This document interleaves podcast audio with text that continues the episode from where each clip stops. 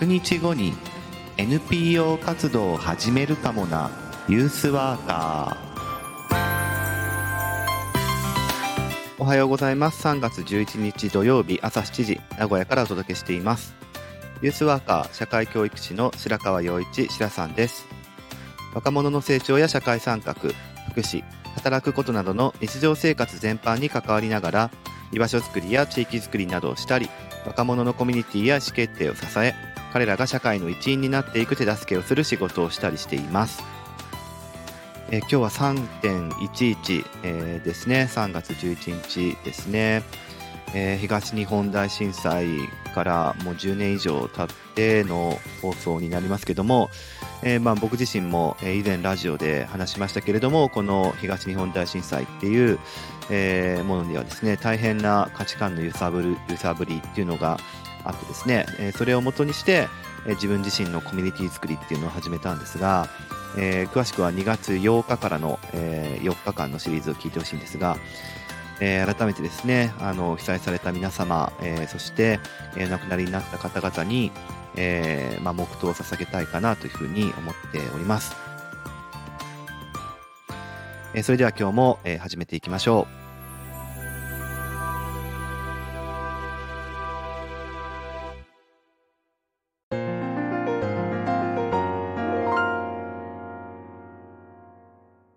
今日はですね、えー、見出しにも書いてるんですが、ユースワーカーが高めるべき専門的力量っていうものが、えー、あるというふうに言われていて、えー、その話をしてみようと思うんですね。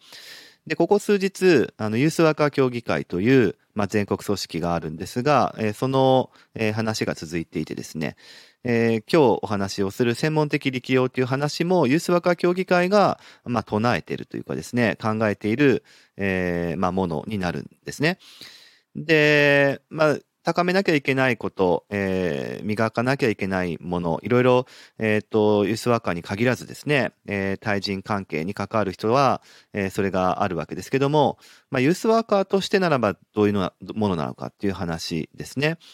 で今日、えー、話す話はひょっとしたらそのユースワーカーだけじゃなくって、えー、対人的な仕事をしている人たち全般に関わるような話だなというふうには個人的には思ってるんですけども、えー、そして考え方として、え振り返るということがとても大事になってくるっていうのを先に予告しておくんですが、えこれについてはあのまあ、めちゃくちゃ詳しい話は、まあ、せっかくだったら来週ぐらいに、え取り上げようかなというふうに思っていて、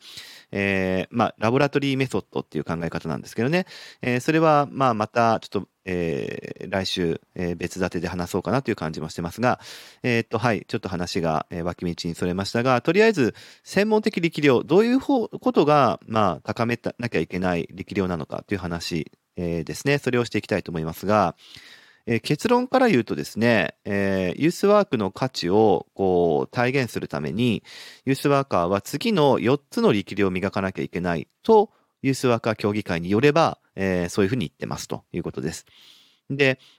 えー、まず4つ全部言っちゃうとですね、1つはスキル、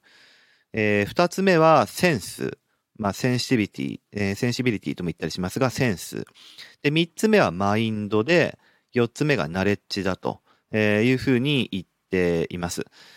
えー、1個ずつえ、ー、と、お話をしたいですが、一つ目はスキル、まあ、技能ですね。まあ、これはとてもわかりやすいと思いますが、あの、ユースワーカーたるものですね、えー、まあ、対人関係に関することや、えー、それぞれのこう磨かなきゃいけないスキル、技能ですね。これは、ま、身体化された技術って話ですけれども、ま、スタッフ個々にですね、身につけていかなければいけない。まあ、当たり前かなという感じで、えー、ですけれども、まあ、スキルをじゃあ磨きゃいいのかみたいな、えー、ところにすぐぶち当たるわけで、スキルだけでは、えー、必要十分ではないという話ですね。で、二つ目がセンス、センシビリティ、えー、まあ、感受性って言えばいいですかね。えー、感じる力っていう話ですが、これは状況に応じて、こう、それがどういうふうに、なってるのかなっていうふうなものを感じる感受性の話なわけですが、スキルをただ身につけてそれを適用するという考え方だとですね、とても硬直化した関わりしかできなくなりますね。状況に応じてそのスキルっていうものを出し入れしなきゃいけないっていう話になると、そもそも感じる力、えー見る力とか、えー自分でそれを感覚として受け取る力とかっていうものを鍛えておかないとですね、えーそのスキルを適切な場面で、適切な量、適切な範囲で、え適用することができないっていう話になりますね。なので、このスキル以外にもセンス、センシビリティ、まあ、感受性ですね。っていうのは必要になってくるだろうという話です。で、じゃあ、えっ、と、状況に応じてスキルを発揮することができるようになれば、じゃあいいのかという話と、そうではないと。で、三つ目がマインドという話ですね。これは専門家らしく考えるという、そういうことですが、えーなので、昨日、えユースワークの価値観、目標観という話をしたんですが、あの、そのあたりの、こう、価値観っていうんですかね、まあ、倫理観と言ってもいいかもしれませんが、えーっていうものを念頭に置きながら、状況に応じて、えスキルを発揮していかなきゃいけないわけですよ。だからユースワーカーとかユースワークらしくないという考え方でもって、えー状況に応じてスキルを発揮するということもできるんだけども、ユースワーカーはユースワークの考え方とかユースワーカーとしての倫理観というものに基づいて、それがまずある。で、それがあって、えー状況に応じてスキルを発揮するっていう、だからマインドが必要になってくるわけですね。えーそれを、えー鍛えるというか、え学んだりとか、こう自分で考えていったりっていうふうにしなければいけないということがあります。えで、最後4つ目、ナレッジですね。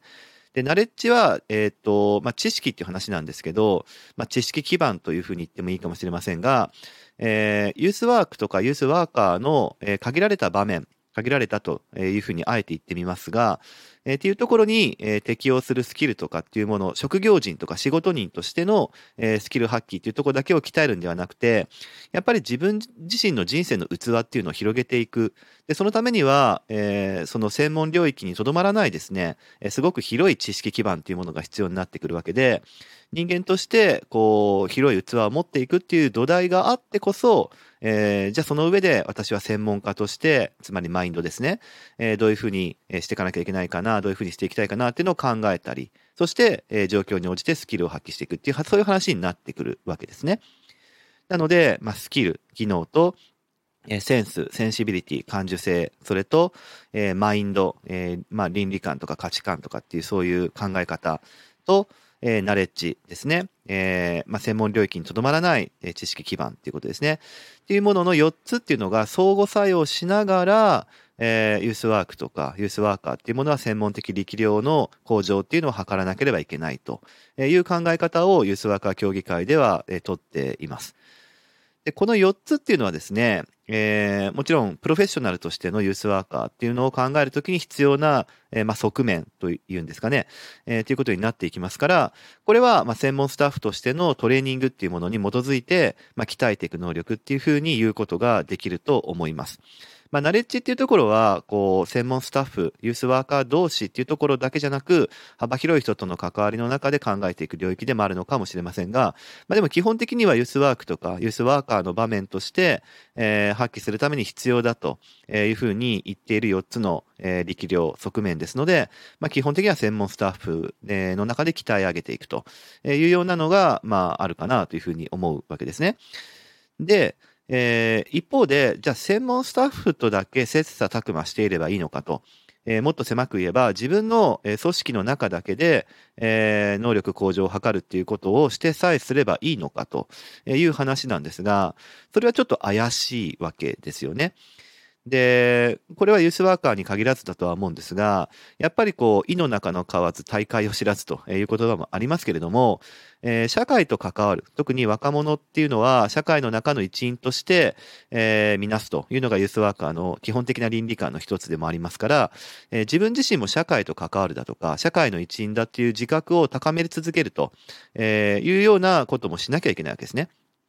そうすると、えー自分の組織の中だけじゃなくて、組織の外、まあ、他都市のワーカーとか、そういうチームっていうものとのつながりっていうものも大切にしていかないと、えーいつまで経っても自分の現場の、えことだけしか考えれなくなっちゃいますね。やっぱり他の組織とか他の都市とかっていうものの、え特徴とか共通点とか相違点とか、あるいは、えそういう仲間を持つことっていうか、えま、共同実践者と言ってもいいかもしれませんが、え業界のね、え実践者って意味ですよ。あの、共同的な実践者って話ですね。っていうところとか、あと社会的つながり、あの、自分自身ユースワークというとこで活躍をする人ですが、えー、必ずしもそのユースワークという言葉だけを真ん中に置いている人たちではないけれども、えー、例えば、えー、っと、ソーシャルワーカーの人とか、えー、なんでしょうね。あとは街づくりの界隈の人とか、あとは市民活動の人たちとか、そういったちも、あの、ある、えー、領域では、ユースワークと、えー、接点を持つ、えー、ところですから、えー、そういうようなつながりの中で、えー、自分自身をワークしてるかっていう話ですね。っていうことも、あの、専門スタッフとして、こう、自分の、えー、スキル、まあ、た、その、総合的なスキルっていう意味ですね。っていうのを鍛えていくために、やっぱ必要なわけです。だから、そういう集合的な能力と、えー、ユースワーカー協議会では言ってるんですが、えー、専門スタッフとして個別にトレーニングしていくものだけじゃなくって、もっと集団的、集合的に能力を高めるっていうことのために、えー、組織の外の人たちとのつながりとか、えー、あるいは業界の中でのつながりとか、業界外、え、みたいな、え、とこでもネットワークを広げていくだとかっていうことも、え、しながら、さっき言ったスキルとかセンスとかマインドとかナレッジっていうものとの、えー、っと相互作用の中で、え、自分自身を、え、磨き上げていくっていうことが、まあ、必要になっていくというふうな考え方をとっています。で、これら二つはもちろんですね、あの、自分自身がどういう人間であるかというところを自分でしっかり理解してるっていうことが前提ですね。あの、っていうのは、あの、いくら、こう、いいマインドとかスキルとか、ナレッジとかスキルとかそういうものを学んだとしてもですね、それが、えー、自分に合ってるかどうか、自分のキャラクターとかっていうものによって、その、え、ー、と、スキルの発言の仕方と全然違ったりするわけですよね。えー、そうすると、こう、自分自身の、こう、なんか人間性というか、えー、性格とかも含めてっていうものに合った、えー、関わり行動っていうのをできるようになっていかなきゃいけないだとか、あとは若者との関係性によっても自分自身がどう振る舞えばいいかってことも全然違いますよね。みたいなことで、こう自分自身がどういうこう人間なのかっていうことを自己理解してるっていうことはもちろん大前提にあるということもあるし、えー、あとは自分自身がどういう生活をしているか、えー、どういうような、えー、家庭環境とか価値観とか、えー、あるいはどういうところで育ってきたかみたいなとことかも、えー、当然自分の関わりの、え、背景とか、えー、自分自身の関わりの価値観っていうものに、え、強く影響していますから、そういう生活経験とか社会的経験っていうものも、え、踏まえつつつ、今言った4つの領域とか、えー、集合的な能力っていうのを鍛えていかなきゃいけないっていうことがあるので、結構重層的な、えー、話になってくるというのが、えー、この、まあ、え、簡単なようで難しい、難しいようで簡単みたいな、え、話になってくるわけですね。まあ、決して簡単というか、え、たやすくはない。えー、理解するのは、えー、簡単するかも簡単かもしれないけど、行うのは形というようなところかもしれませんが、まあ、それをやっていきたいよね、私たちは、という、そういう話でもあります。で、えー、冒頭でもちょっとお伝えしましたが、えー、キーとなるのはですね、振り返りですね。えーまあ、専門用語でいくと、生察という言葉があるんですが、えー、漢字で書くとですね、生っていうのは顧みる。で察っていうのは観察の察ですね。えー、生察。まあ、内政と、えー、言ったり、生察と、えー、言ったりしますが、まあ、リフレクション、英語で言えばね、えー、そういうものが、えー、とてもとてもキーになっていきます。あのこういう関わり行動っていうのはですね、えー、自分でいくら学び続けて、試し続けてもですね、それがどうだったかっていうことを、えー、価値判断していかなきゃ、えー、本当にいいものかどうかっていうのは、えー、からないわけですよね。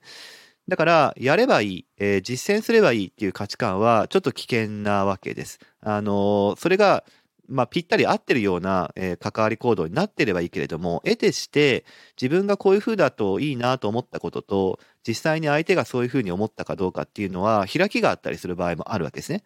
そうすると、えー、実際にそれを、えー、自分の実践とかをやってみた後とかにですね、それは本当はどうだったんだろうっていうことについて、えー、自分自身で振り返る、あるいは集団で振り返るっていうことが、えー、必要になってくるわけですね。ここまででワンセットです。だから。だから、実践をして振り返って、それがどうだったかなっていうことを、えー、帰り見て、で、あ、こういうことがあったんだってことを学んだり、じゃあ次はこうしたらいいかなっていう仮説を立てて、で、次の実践にまたつなげていくっていう、こういうサイクルを回していくっていうのが、えー、自分自身のこう力量の磨き方の基本的な考え方になっていきます。で、これも言うは、えー、やすしなんですけれども、えー、振り返りの方法っていうのはですね、えー、結構その言葉が一般的になりすぎたっていうこともあって、えー、結構おざなりになってる場合が僕は多いなというふうに思っているんですね。世の中の風潮的に。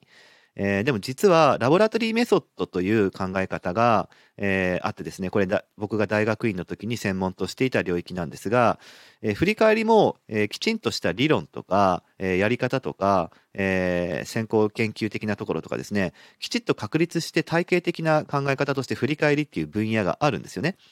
で、効果的な振り返り、それはイコールすなわち自分の力量を効果的に高めていくって話ですが、えー、ということにも作法があるわけですよ。なので、その振り返りっていうことを一つとっても、えー、まあいろいろやり方もあるんですが、えー、とてもそれ自体で、えー、っと、実践、振り返りという実践をしていくっていうことも、えー、一つの、えー、自分自身の育てていくための必要なスキルだったりするわけですね。なので、このあたりの、えー、話、えー、ラボラトリーメソッドとか振り返りという話は、えー、また来週にでも、えー、特集しようかなというふうに思ってるんですが、えー、ともかくもですね、えー、今日はこうユースワークの価値を体現するためにユースワーカーは、えー、以下の4つの力量を高めなきゃいけないというお話でした。えー、すなわち、スキル、技能ですね。2つ目、センス、センシビリティ。これ感受性ですね。で、3つ目、マインドですね。価値観、まあ、倫理観、その専門家らしい価値観、倫理観ですね。で、最後4つ目がナレッジ。えー、まあ、専門領域にとどまらない広範な、まあ、知識基盤ということですけども、えー、っていうことですね。この4つっていうものを、えー、総合的に高めていくっていうのが、まあ、えー、原則、えー、すごく大事なんだと、えー、これはユースワーカー協議会が唱えていることですけども、えー、今日はそういうお話でございました。えー、それではまた明日も聞いてください。このラジオは音声配信プラットフォームスタンド .fm からお届けしています。Apple Podcast、Spotify、Amazon Music、Google Podcast からもお聞きいただけます。番組へのお便りは、スタンド .fm のレターからお送りください。文章などのコンテンツを配信するメディアプラットフォーム、ノートでも記事を書いています。明日もどうぞ聞いてくださいね。しらさんでした。